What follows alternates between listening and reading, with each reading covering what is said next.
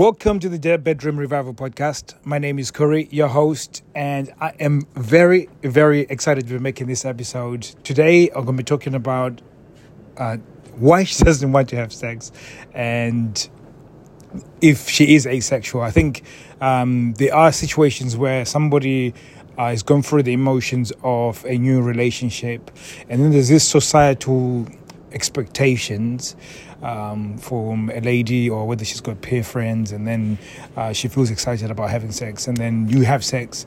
And then eventually within the relationship she discovers that maybe there's something that she doesn't enjoy and maybe something that she can live without. Um, that's quite a rare occasion. Um, it doesn't happen that often.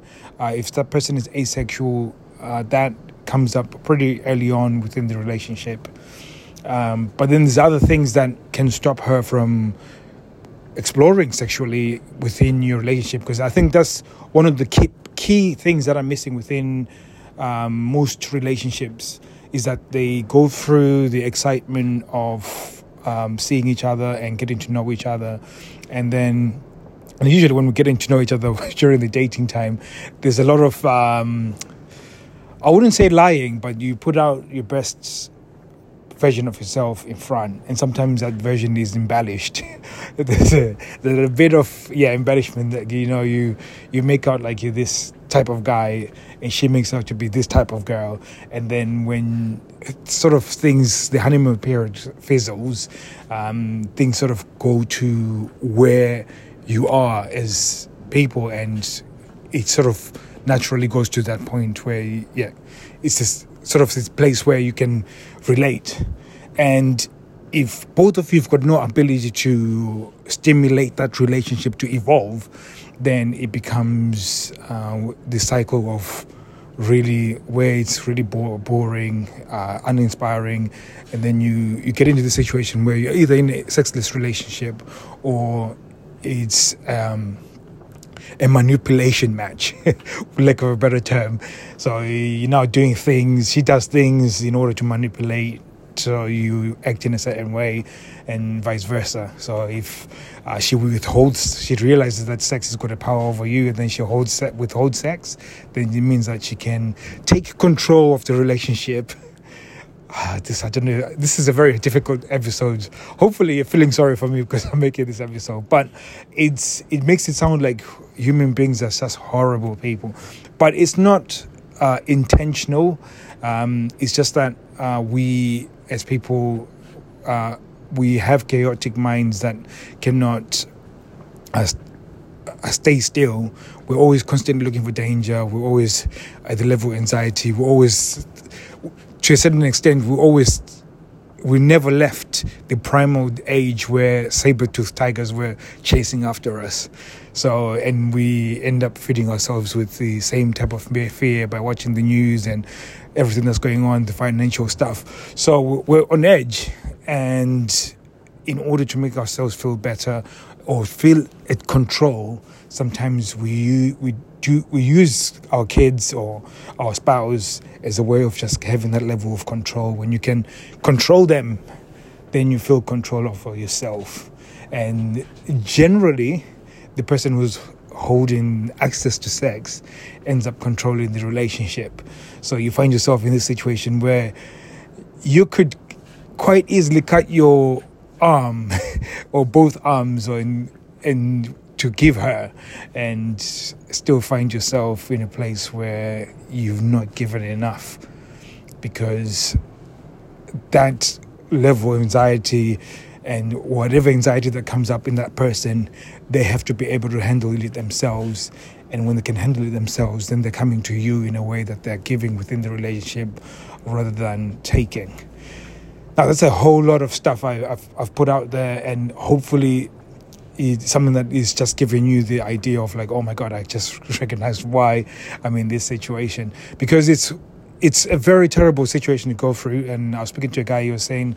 Um, I think she's asexual, and I said it's. I don't think she's asexual. It's just the fact that um, over a period of time, you've just sort of um, gone distant because you guys have just failed to find the thing that stimulates your relationship and it's very important when you can identify that and see where. And usually, when the thing that will stimulate growth within a relationship is the ability to fight within the relationship. Stand your ground. So the guy stands his ground, she stands his ground, but because she holds access to sex, you sort of don't stand your ground, and then that holds the whole evolve you evolving within a relationship. And it's one of those mindfuck type things because if you don't stand your ground, it means that she she doesn't see your opinion and then she doesn't value your opinion and your opinion doesn't matter within the relationship. And that is very destructive in in, in of itself. But if you think about it from this perspective uh, when you stand your ground and when i'm saying stand your ground i'm not saying be a dick. What i'm saying is that you should be able to put your point across. So if you're driving this car off a cliff you say there's a cliff over there i don't want to die stop the car you know. And if she gives you some excuse why it's a good idea. Uh, it don't yield because okay, if I say if I stop the car and put the handbrake and tell it to, in fact, if I forcefully tell her to stop the car, stop the fucking car, and then you pull the handbrake, she might get so angry to the point that she might withhold sex. And this is where most guys find themselves. That you know, there is that point where you see something that is not going well in a relationship. It's something that you're discussing, and because of access to sex, you yield, and that is what's becomes very distracting. And um, going forward, because you're failing to evolve, it almost seems like she becomes asexual because she doesn't trust you as a leader. She doesn't trust you as somebody who can speak up and do. And there's all sorts of things that happen when you don't speak up and do all of that. So I, I we went through this discussion and I was saying the same things I'm saying right now, and saying, and then I think the penny sort of dropped, and then realized that oh shit. um, maybe I should be a little bit more assertive. And I'm not saying go and be unreasonable, you know, you can still listen to what she has to say and then you have to be able to put your point across and say what you have to say and put it across intelligently. And I, I did say the other part of it is that sometimes it can quickly go into in an emotional conversation. So she might get frustrated by the fact that you're not budging.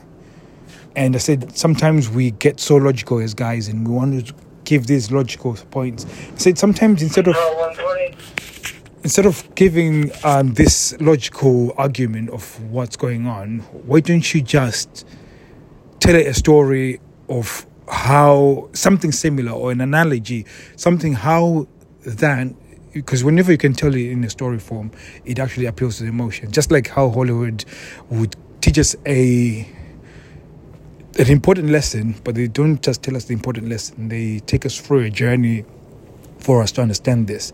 So you can do the same within your relationship. Uh, that's one powerful way of really getting your point across without having to fight, without having to. I mean, when I say fight, uh, you have to fight, but you have to without being aggressive and seeming like a dick. So that's a very important part of uh, being in a relationship, especially as a guy.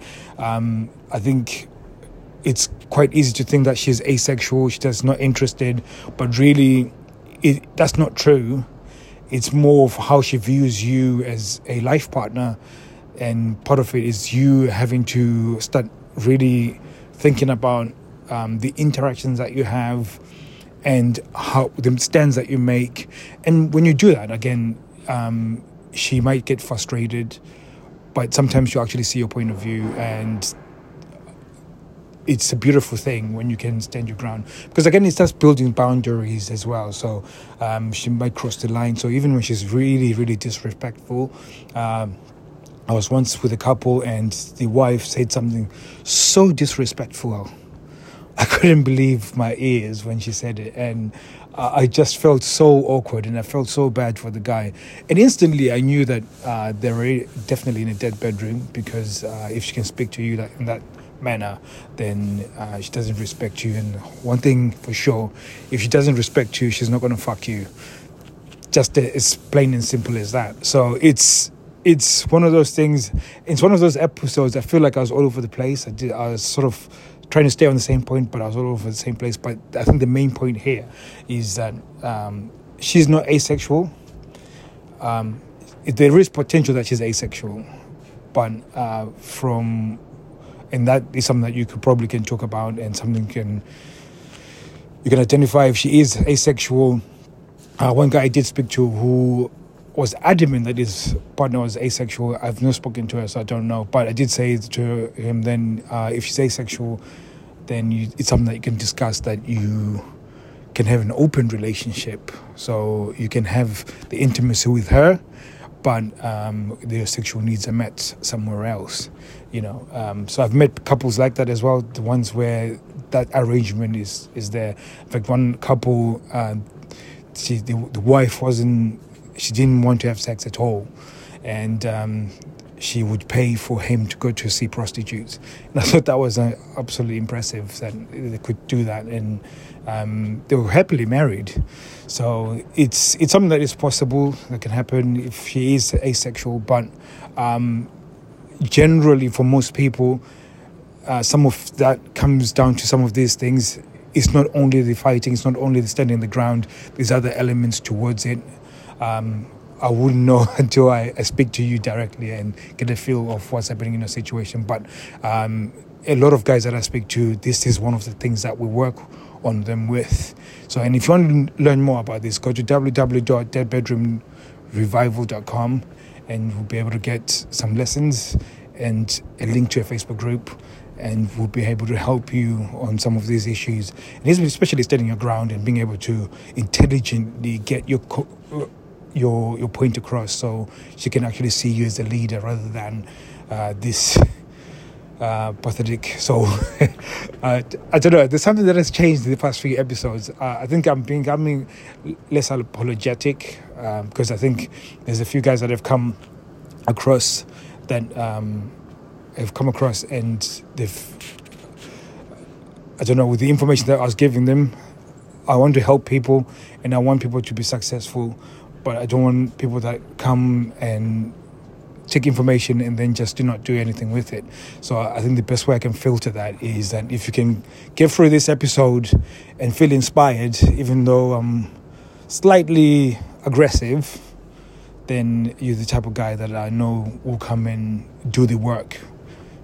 So I'm really excited that you've come to this point, and I'm looking forward to seeing you guys. Take care.